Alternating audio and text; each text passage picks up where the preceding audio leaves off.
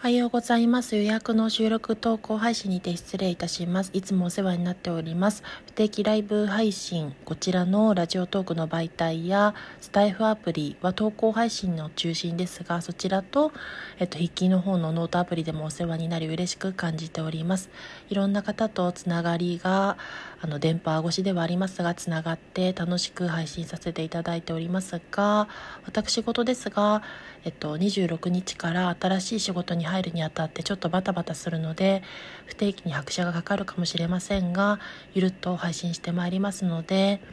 今よりも割とそうですねまだ定まらないところがあるかもしれませんがそちらが落ち着く頃にはまた盛り返していければいいかなと思っておりますのでマイペースにやっていきたいと思います。今後ともよろしくお願いいたします。それでは良い一日をお過ごしください。まだまだ冷え込んで朝方寒いですがご自愛ください。